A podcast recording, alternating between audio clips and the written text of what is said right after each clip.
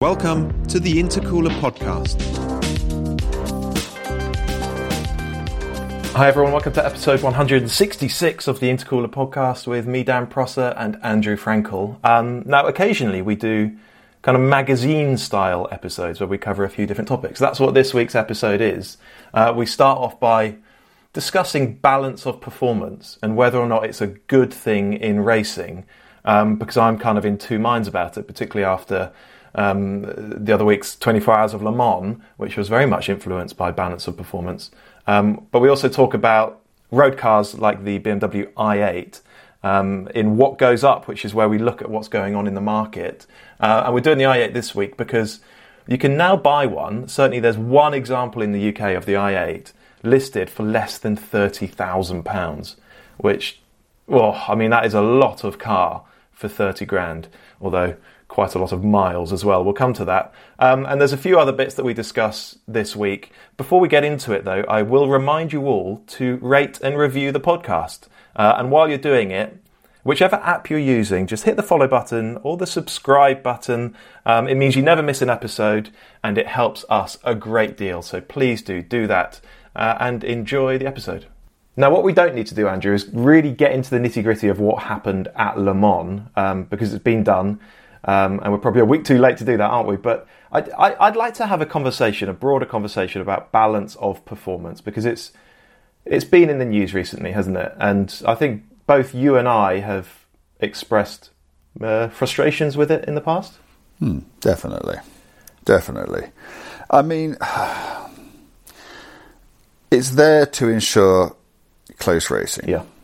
It all depends how, how you approach it because on the one hand there is a very large bit of me which thinks you come up with a rule book and you give it to everybody, and the team that does best by building the best cars, um, having the best drivers, having the best strategy wins, and that's great. Mm. The problem with that is, as we know, um, is that quite often one team just does that job better than anybody else. Yeah. And, you know, congratulations to them. But then you get these periods of total dominance uh, you know, look at what you know Porsche were doing at Le Mans in the you know, in the 1980s. They won the race seven times on the trot. You know, Audi at the beginning of the of this century, um, and frankly, it's very boring. And ultimately, what it does yeah. is it kills the sport. Yeah, yeah, yeah. Because because you know other manufacturers think, well, why should we go and fight these guys when they appear to be insuperable?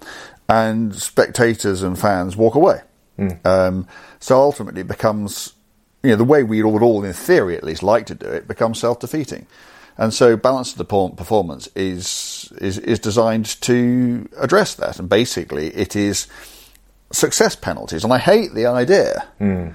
But the reality is, and I don't think we're going to go back into Le Mans too much, is that um, you can create a situation where you have unbelievably close racing. It's absolutely thrilling.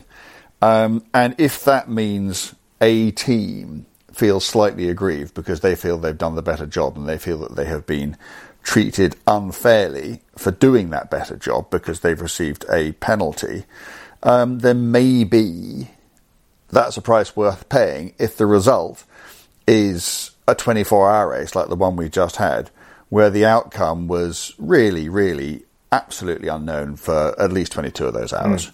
Uh, and everybody has a fantastic time. And it's only tedious, boring old farts like me who go, put their finger in the air and go, uh, actually, that wasn't very fair. Mm. Ah, interesting. Yeah, I, there are two very clear sides to this argument, and I can see both yeah. of them. I can see both of them because, as you say, just look at Le Mans. Um, balance of performance. That was the mechanism. That was the reason, really, that after 22 hours, you couldn't say who was going to win the race. Um, yeah, exactly. And so, yeah, in that regard, it's exciting. And actually, it gave us um, a different winner. It gave us Ferrari and a great story. Um, but I watch it and I, I do not know quite what I'm watching. Okay. When I watch a motor race, I want great racing, of course. But I also feel like I need to know that I come away from watching it with an understanding of who did the best job, who has yeah. built the best car, which yeah. is the slickest team, who has the fastest, most consistent drivers. Yeah, yeah. It's it's that thing about you know let, let the best man win. Yeah. Well, that's what BOP stops. Hmm. You know, there's a good argument. I'm not saying it's a decisive argument, but there's a good argument which says that the best team didn't win Le Mans Hmm. this year. Yep. Um, and you and you can go into all the figures and everything else, but basically, Toyota was given a basically it's about a 0.4 of a second disadvantage per lap over Ferrari yep. uh, because of the difference, They, they, they, both got weight added, but but Toyota got 37 kilos, Ferrari just 24. And if you extrapolate that over a 24-hour race, that adds up to more seconds than the difference between the Toyota and the Ferrari at the end of the race. Now, it is nothing like as simple as that. Um, and if the Toyota driver uh, hadn't crashed uh, two hours before the end and put the result beyond doubt, um, then you know it would have been a far closer finish. Toyota may well have won it, um, and you could say, well, then he shouldn't have crashed, and that's his fault. But why did he crash? Yeah. He crashed because he was trying as hard as he possibly could, um, while uh, in a car which T- Toyota certainly thought had been unfairly disadvantaged. Um, so, I mean, yeah, I mean, you can slice it up any way you like. Um, to, okay, to me, I think balance of performance is a necessary evil. I think you have to have it. Where it becomes massively problematic for me is where the people who set the rules, in this case the ACO and the FIA, say, right, these are the rules. This is the balance of performance, and this is how it's going to be applied. And what they said at the start of this year was that they were going to set the balance of performance, and they would not change it until this is the critical word after Le Mans. Yeah, they said that. They did say that. Everybody signed up to that. And they said the only change they might change make is between the LMH and the LMDH categories to even them up a bit. Well, Toyota and Ferrari were both in the same category, so that's an irrelevance. Um, and then just before the test day, which was itself only a couple of days before Le Mans, they went back on it. And they handed. There's no. It's, it's simply the truth, because both Toyota and Ferrari got more weight, but Toyota got more weight than Ferrari. So they decided, completely contrary to what they had already committed to, to give Ferrari a, an advantage over Toyota. Um, why? Well, you could say that Toyota had won every race of the season so far, which it had, and therefore, um, you know, they needed to even things up a bit. A cynic would say that they would not have been blind to the fact that Ferrari winning the Centenary Le Mans on the 50th anniversary of mm. its most recent participation there is a story that you just cannot not tell. It's mm. just too good mm. to not be able to tell it. And so they cynically disadvantaged Toyota and advantaged Ferrari, so to give Ferrari a better chance of winning Le Mans. That is what the cynics would say. Um, the truth, who knows? Who knows? I do not think. Okay, the only thing I don't agree with um, is the suggestion that Ferrari somehow, and we have seen this. And I'm not going to name names, but I have no doubt that a few seasons ago, a team compromised its performance in the early part of the season to get to get itself a good um, BOP benefit Yeah. because it won than anything else. It wanted to win them all. Um, I, I believe I have seen that. No one will ever admit it, but I believe I've seen it. I do not believe Ferrari did that this season. I think Ferrari came out with a very new, with a brand new car, which, like all brand new cars, took a, a lot of bedding in, and they got quicker and quicker through the first three races of the season, so that by the end of it, they were really, really close to Toyota. I think they came out with the best car they could, and they developed it as hard as possible. My, I do not have any truck with Ferrari at all. No.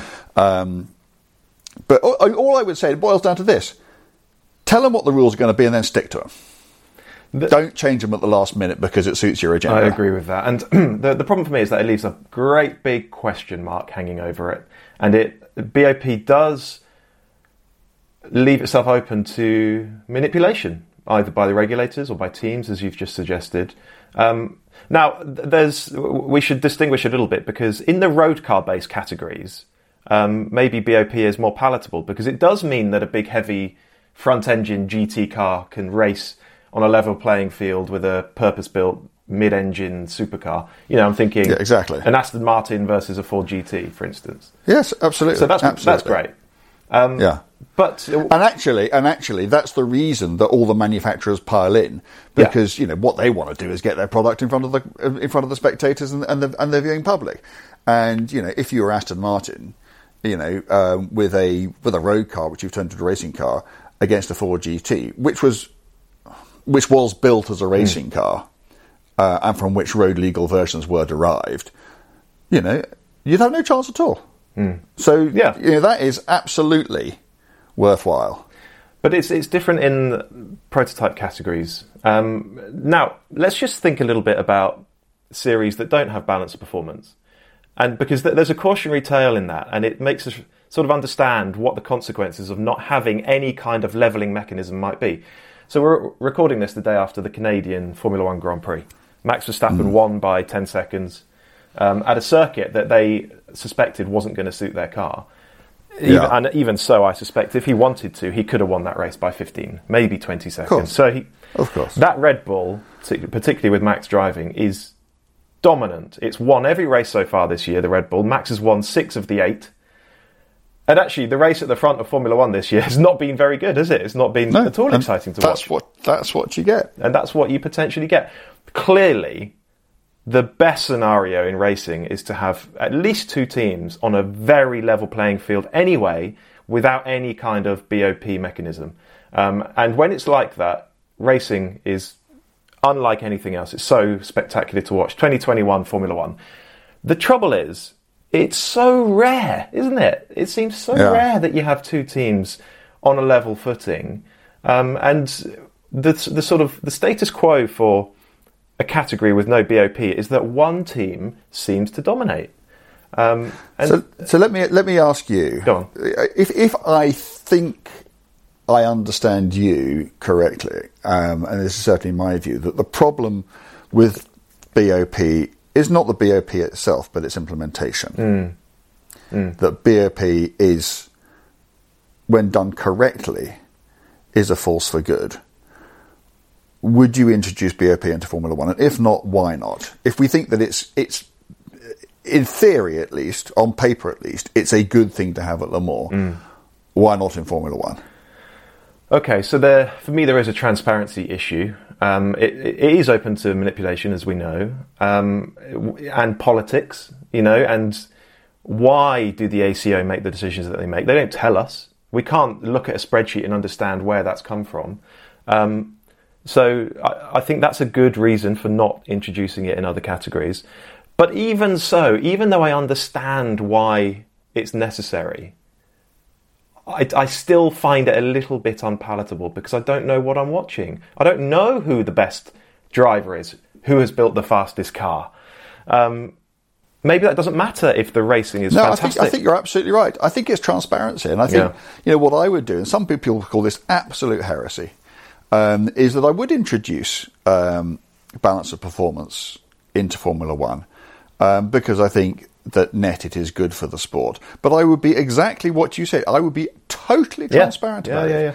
And I would declare the rules, and every team would sign up to it, and they would know. I don't know how you would um, calibrate it, but you know, and, and there would be ways around it. You couldn't do it, say, you know, if you win a race by ten seconds, then you get you know ten kilos in the next one because they just make sure they didn't win a race by, by ten seconds. But but there would be ways of determining one speed car speed relative to the other, and which could be applied across the board, um, and you know, you you would end up with a far far. I mean, you know, I think there is a chance, isn't there, still that you know Red Bull will do what has not been done by any team since the first season of Formula One in 1950 and win every single race. It's, it I looks very possible.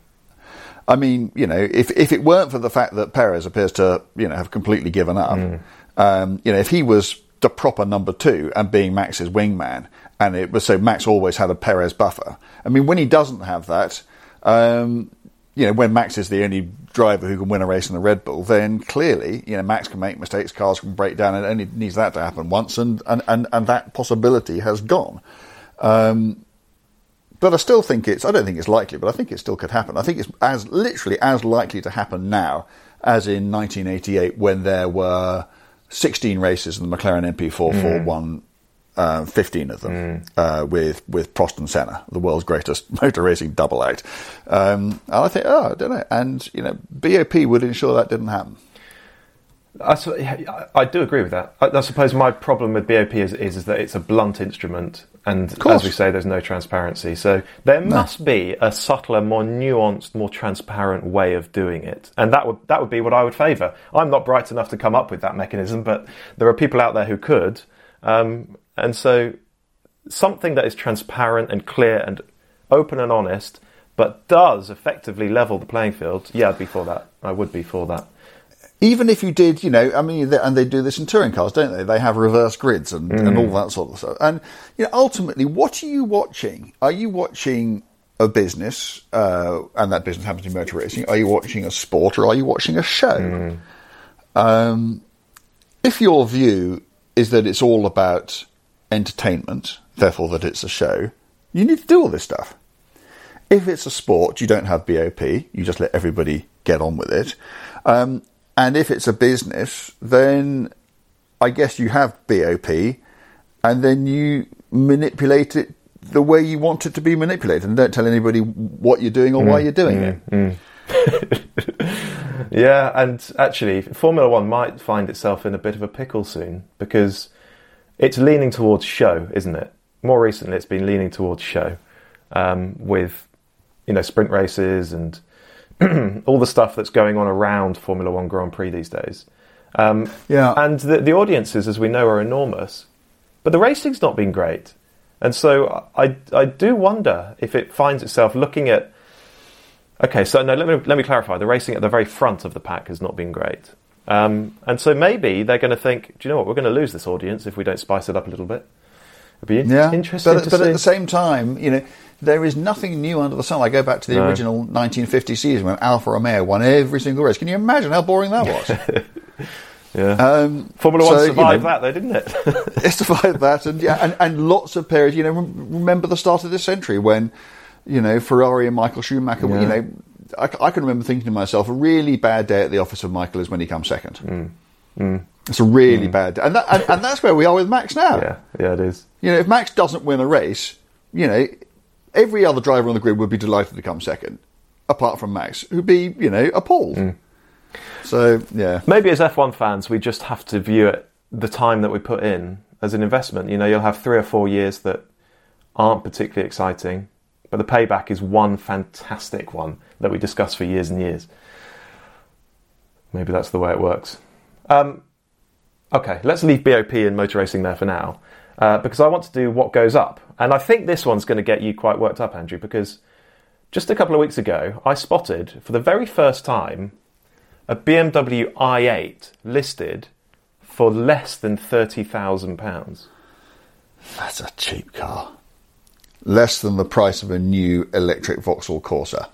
That's your go-to, isn't it? The thirty-one It grand is. Vauxhall Corsa electric one. Yeah, That's the base Vauxhall hell. Corsa. Yeah, an i8. What would you pay for an equivalent 911? 50? Uh, so a sort of nine-year-old 911, 991. Um, yeah, probably maybe high 40s or something, but I would guess about that. So the i8 has come down. It's come down a long, long way. Um, now this is a high mileage car. There's only one of them. It's a high mileage car. It's done um, 103,000 miles, Ooh, that is a lot. which is pretty good, isn't it? Um, but let's just, before we get into the numbers, let's just talk about why we like them because you know on paper it's a it's a plug-in hybrid. It's got this little three-cylinder turbo petrol engine. It's from a Mini, isn't it? Um, It is. It's you'd think that a 911 with its flat six out back would just be automatically the more appealing car, and maybe it ultimately is. But we like an i8 nonetheless, don't we? It looks fantastic. Still looks good on the road when you see them. It has I think they are f- fabulous cars. Go on, why? Okay, why? A, I'm not. Re- I'm so much more interested in the way that cars drive than the way they look. Yeah. Um, and yet, when there was one parked outside here for a while, I couldn't walk past it without gawping at it. Even today, when you see one in the street or on the motorway or whatever, I think it's just a fabulous looking car. It's also it's such a clever car, um, and it's such an advanced car. I remember comparing it to an NSX, which was, you know, the, the, the second generation NSX, and realizing, you know, the the i8 had a carbon tub. Um, it could run on electricity only. You could plug it in. You can't do any of those things on an NSX. Um, and it was just so easy to live with. I think people made the mistake of thinking that it was a sports car. It's not. It's a traditional um, GT. I love the driving position. I love its sort of languid manners. I love the fact that I could get in and out of the house uh, without disturbing the neighbours. Um, and because it was light, because it was light, because it only had that little 1.53 cylinder engine, which did sound terrific. And I know people go, oh, yes, it was synthesized and it's not a real sound. But every single sound you hear from any modern car is synthesized. You know, just take my word for that um, to some extent. It sounded great. It was more than quick enough. It was like sort of four and a half seconds to 60. Yeah. Um, I thought, you know, it's not a track car, but for undulating roads, I thought it handled really, really well. It had, you know, the sort of vestigial rear seats that you get in 911s and that sort of thing, so you could stick your shopping or at a pinch your kid in the back. Um, I just loved being in it. I did. I had one for a while, and I did thousands and thousands of miles in it. And apart from, okay, I didn't like the attention it got because you would just get Mm. But idiots. particularly when it was brand new, it was a it Yeah. was an it car, wasn't it? It had wow factor. I, I I got out of that and into a 911, and I became instantly anonymous. And I loved it. Um, I didn't like the fact that you could never. You always, if you're going in a long-term car park or a supermarket or a multi-story, you always had to find a space at the end because if anybody came and parked too close, you literally couldn't get into the car. um, I didn't like that. Um, the boot was small. Other than that, and the other thing was that, it, it, you know, as someone who pays for their own fuel, you know, it, it would do 40 plus miles to the gallon everywhere. It was such a clever car. Um, it was also, you know, the other thing that BMW did with the i, I think because it was so innovative and so advanced and so out there at the time, the last thing they wanted were little things going wrong with it because then it would get a reputation and that would kill the car. So they built it beautifully. I bet, I don't know, but that car you mentioned had done over 100,000 miles. I bet the owner has had bugger all problems with it. Um, and that to me, actually, from a second hand point of view, is as good a reason as any to get into one. Um, because I think, and please don't come back and tell me it's gone horribly wrong when you go and buy one, but my, my guess is that they are extremely robust um, and, you know, a really, really great second-hand call. Now, they're getting a bit old now, so, you know, their tech won't be quite, you know, what it is these days, and, you know, and if you're into all your apps and your connectivity and everything else, then, you know, maybe it's not for you. But for a certain sort of person who just wants a car that works so well in the real world, which looks that great, sounds that great, is that good to drive, thirty thousand pounds. Mm. Blimey! I mean, I, I've often thought about what I would get just to bimble about in when this business has had a, enough of me, and and up with up there with a with a Cayman and a 911, the i8 has always mm. been up there, mm. and there are you know there there are certainly fewer than five cars on that list, and an i8 is one of them. I did a when the i8 was brand new. I did a couple of group tests, including one for Evo magazine with you know the more conventional rivals, R8s, 911s, um, AMG GT, that sort of thing. And I, you know, never won those tests. And in some ways, it kind of felt a bit like the Whipping Boy because it didn't have the raw power of some of the others.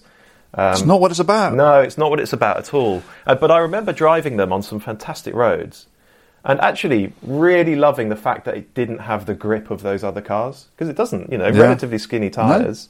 And so, Yeah. unlike any of the others, it would sort of skate across the road a little bit without you being completely mad.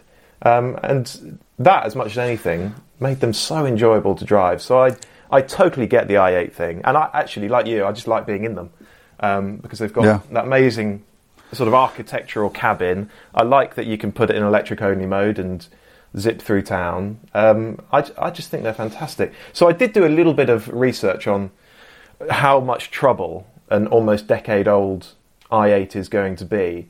And you know, when, whenever you get onto a forum for a, a specific car, you find issues, don't you? Because every car has them. well, because that's why people are on the forum. That's why people are on the forum. Yeah, so they people tend to gather there, don't they? And problems Yeah. become exacerbated. Uh, but actually, you know, it's not as far as I can tell. It's not like there's one thing that totally undermines these cars. One bloke did say that his petrol motor blew up, and he said it didn't cost much to fix, only about ten thousand euros. Um, Ooh.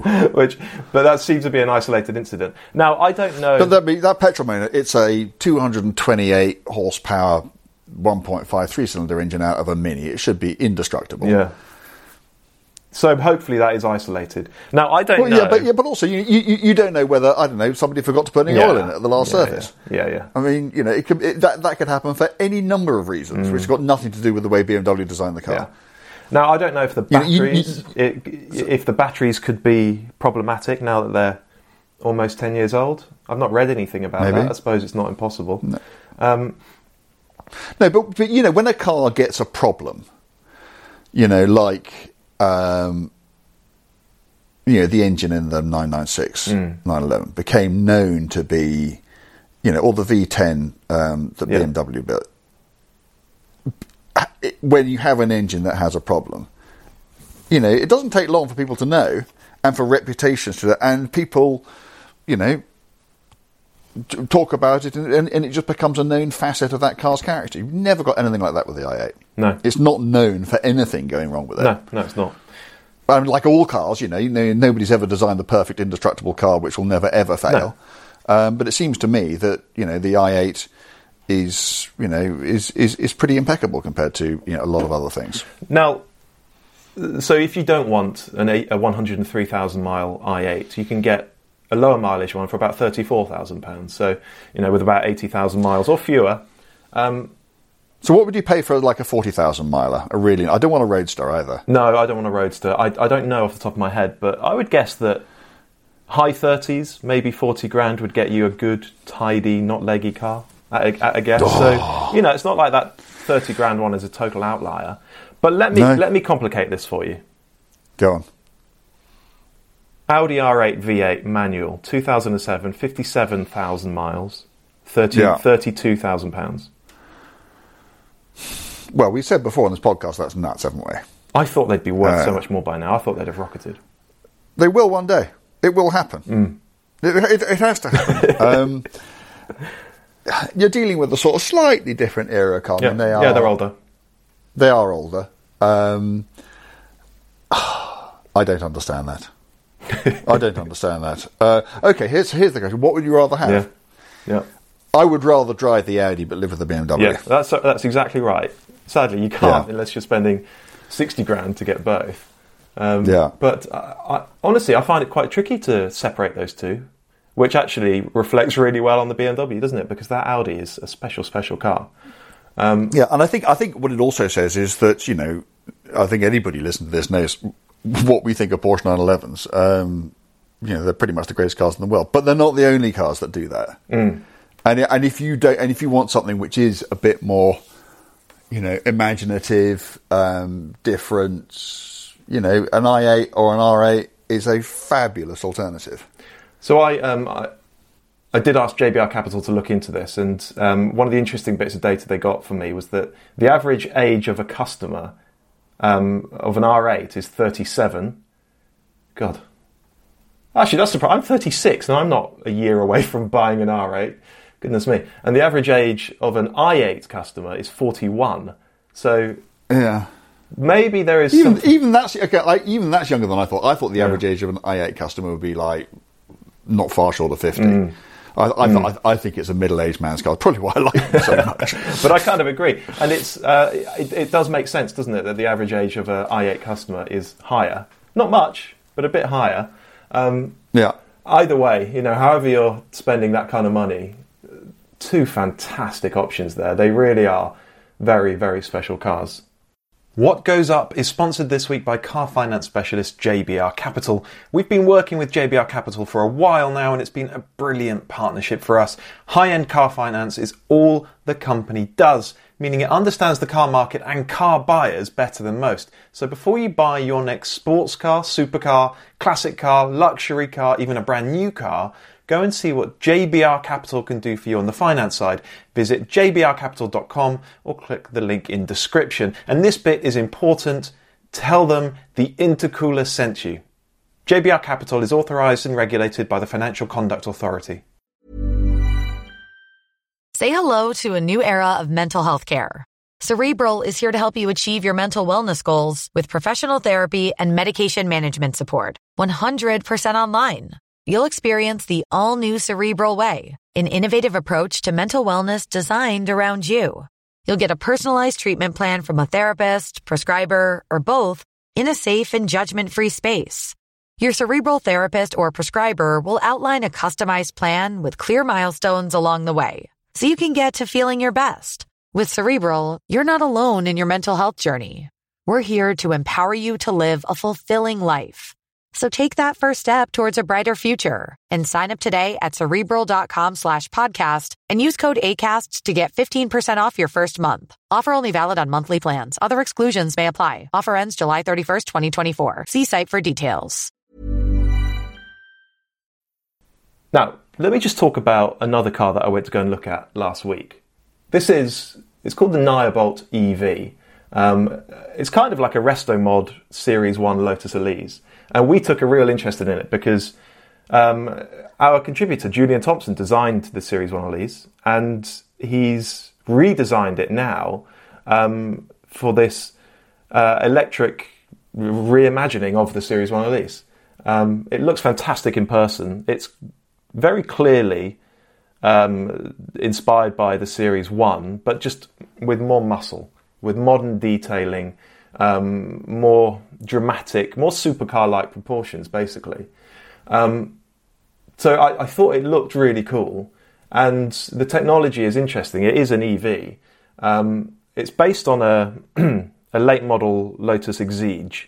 Um, so they they say that it would weigh under 1500 kilograms, maybe under 1300 kilograms. They're being a little bit coy about it.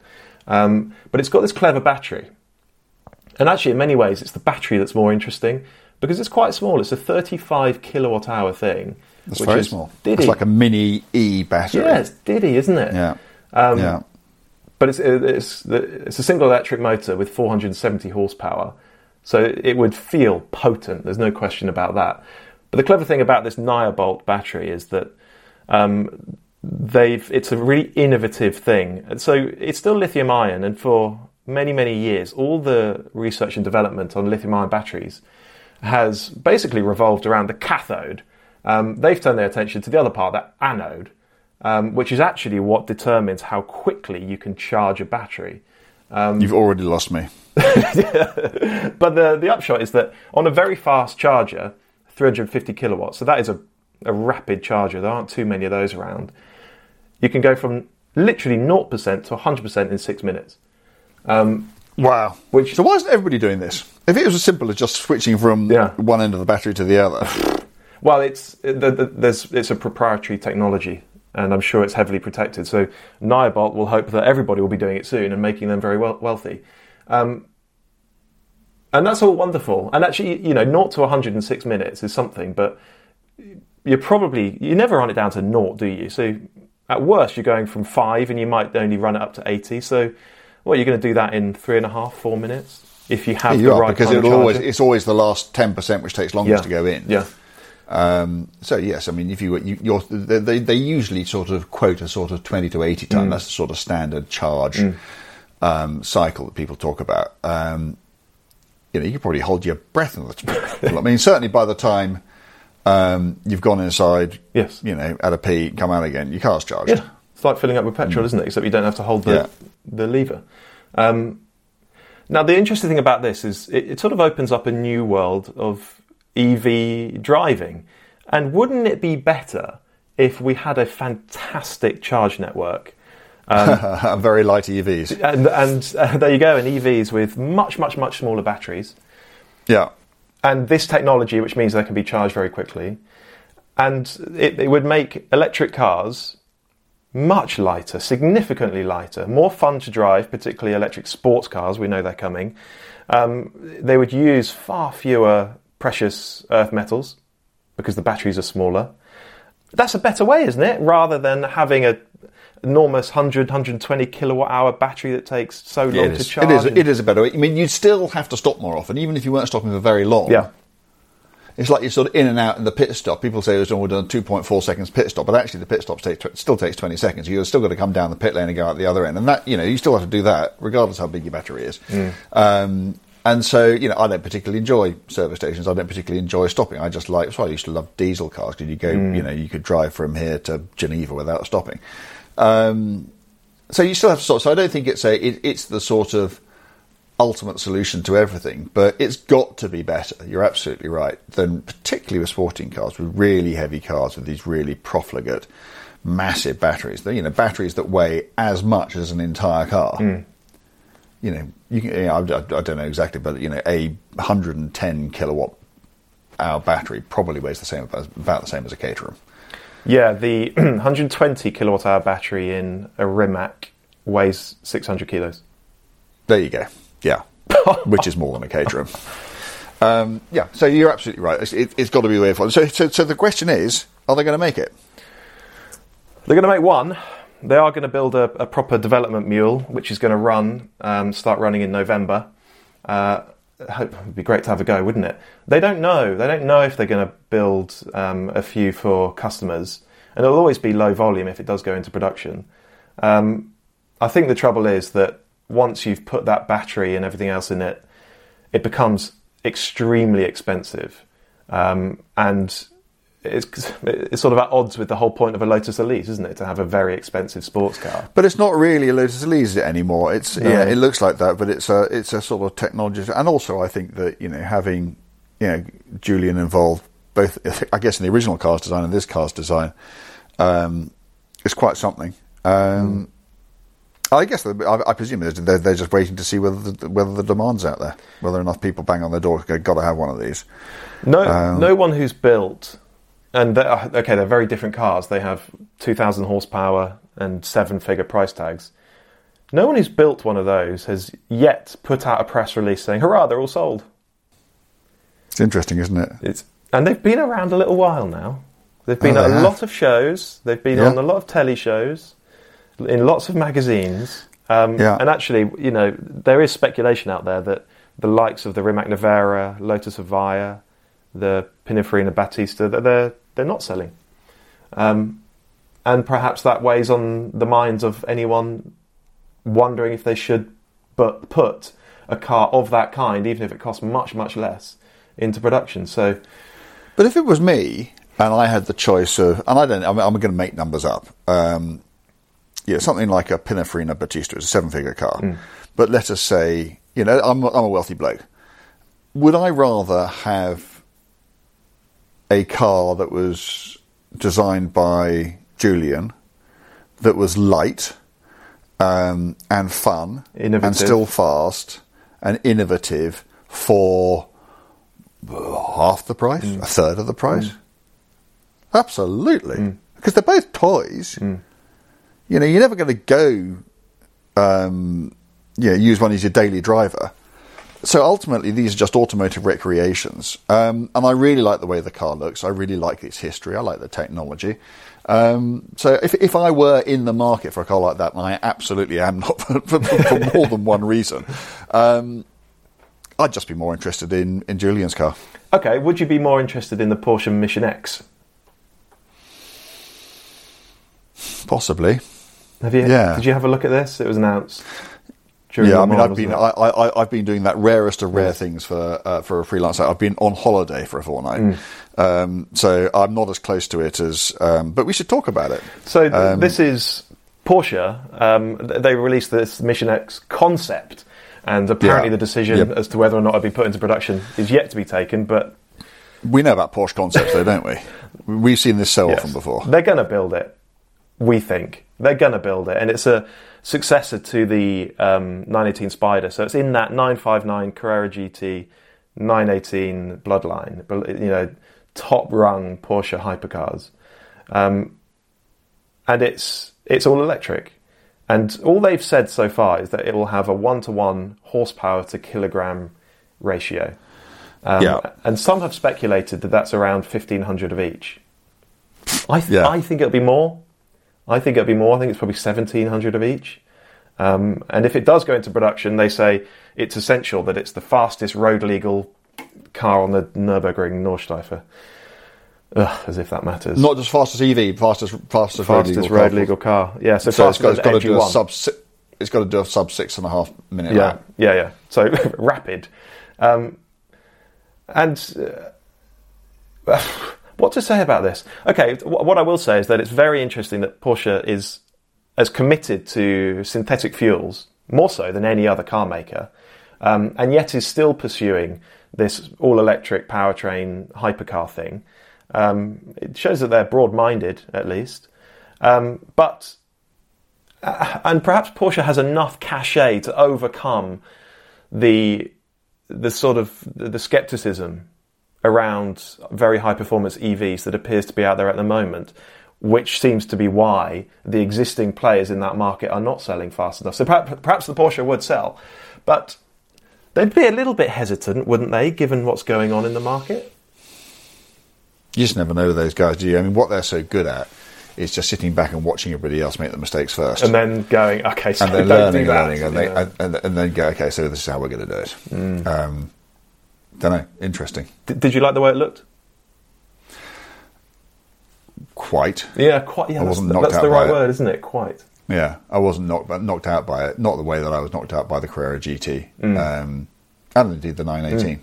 Um, but you know, it probably won't look exactly like that when it comes out. No.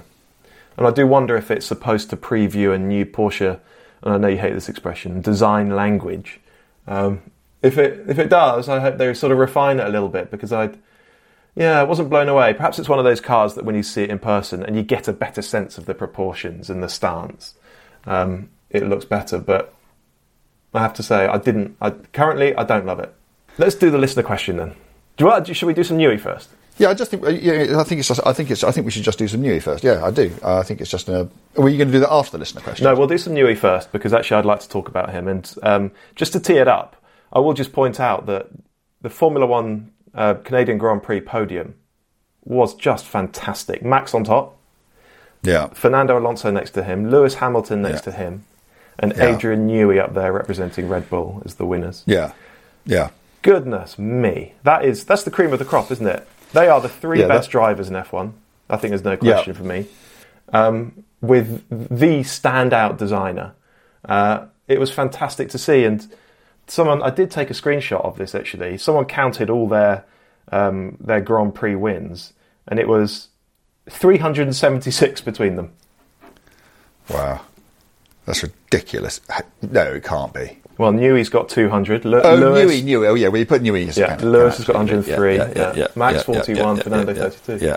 Um, yeah. but uh, I just thought it was so cool to see those four guys up there as the as the very best of the bunch. So it was Newey's 200th victory as a Formula One designer. Yeah. Now, put that into context. If Adrian Newey were a Formula One constructor, Yeah, a company in his own right, that one man would be the second most successful Formula One constructor of all time. second most. Second most. Ferrari have won more races. I think they've won about 240. Hmm. Nobody else has got close to 200. Just Newey. Just Newey. and he's done it over a period of just over 30 years, when Ferrari have done it in a period of, well, I mean, however long Formula One going, 73 years. Uh, so his his achievements in, I suppose, in, in his field are absolutely unparalleled.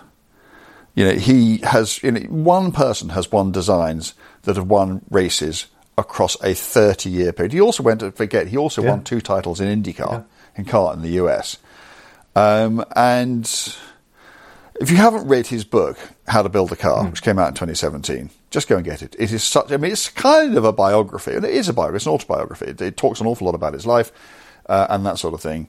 Um, but it's all seen through the prism of the various things that he designed, how he designed them, and what it was about them which gave them the edge that they so often had over everybody else. And you think of the people that he has designed, you know, it's amazing, isn't it? To me, it is absolutely amazing that, you know, this year, without any doubt at all, um, Max Verstappen will win the world title in a car designed by Adrian Newey.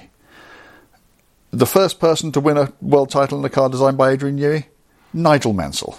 Oh, he could be Max's dad. You know, the second one was Alain Prost. You know, Alain Prost was, you know, was racing cars in the was he in Formula One in the 1970s? Probably, I mean, it's just hmm.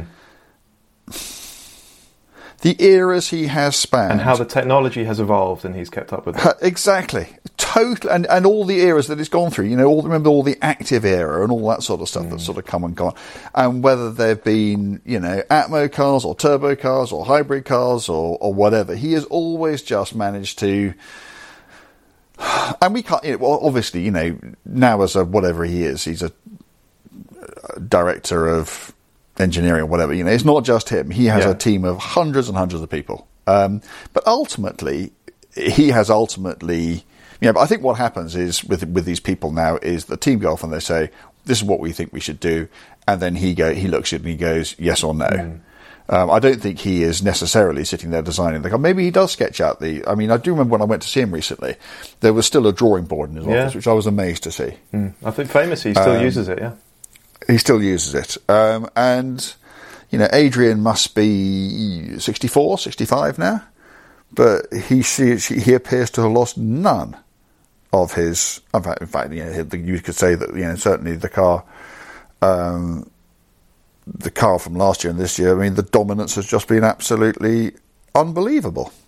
He's lost none of his edge. And, yeah, I just thought that on the occasion of his 200th win, um, we ought to shout it out and go, you know, congratulations. He's also, um, I don't know him at all well, but I've met him a few times. Um, he's one of those guys that if you show a level of a bit of enthusiasm and a bit of knowledge, um, then he'll just suddenly engage with you. And when I went to interview him last year, I think it was last year, yeah, I think back in the last year, I sat down with him and we had a like a sort of twenty minute, maybe half an hour slot, um, and he did say I really do have to be done at the end of that. And an hour and a half later, we were still talking. Um, and you know, I, and I asked him about the Senna accident and, and all that sort of thing, and he was incredibly um, honest about that. And yeah, I just really like the guy. I just really, really like the guy. So yeah, congratulations, Adrian. Um, absolutely, an achievement as outstanding as any I can think of in the whole field of motor racing. Frankly, Absolutely right. Yeah, fantastic. And actually, your interview with him for the Last Blast podcast is on the TI app and website if anyone wants to go and listen to it now. Um, totally agree. Totally agree. Outstanding achievement. Um, okay, so to wrap this episode up, we're just going to do a listener question. This one comes from Dewey. It's a good question. Is that by good? You mean I'm going to find it impossible to answer? Uh, yeah, but, yeah, but three choice. You know, too much choice. Um, Okay. And y- we have to forget the, the sort of realities of it here. Um, but the question is, if you could win any motor race in the world, what would it be and what car would it be in? And so the car also defines the era. So it doesn't matter how old you are when you were born. You can choose any era, any car, any race. oh, that's just easy. Yeah, Okay. I, no, it's going to be Le Mans in a Porsche 917, isn't it? Correct. Of course it is. Okay, but what would come close for you to? Did you ever think about the Indy 500 or Monaco? Or, No, no, no, absolutely not. No, none of the above. Um, no, um, it would have been nice to, well, I suppose. No, I mean, no. Nothing Sorry. comes close to I mean, the? Spa 1000 Ks in 1973 and a Ferrari 312 PB. Mm. That would have been good. Um, Le Mans again in a Porsche 962. That would have been good, or a Jaguar XJR. No, but no. I mean, it's, it, it, there, there's only one. There's only one answer to that question, Mm. And it's Mans in a five litre, five speed, short tail 917. There you go. You can't see this, but Andrew's grinning broadly while he describes that. Um, so I totally believe him. Okay, well, I think mine would be Rally Monte Carlo, and I would do it in. It's not a race. Uh, yeah, uh, I think actually his question said of any kind, so I'm counting it. Um, I'm doing it in, a, in the late 90s in a two door Impreza WRC. I'm 13 years old, so it's an even better achievement. Um, Yeah. And I was I was six when I won Mans in my 917. goodness me, congratulations. Uh, so yeah, I think I'd choose, I'd choose the Monty. To have won the Monty during that era, um, in that car, yeah, that's what I'd take. That's a fun question, Dewey, so thank you so much. Um, please keep your questions coming across because they're good fun. They're a nice way to end the episode, and we'll do it again next week. See ya. Bye.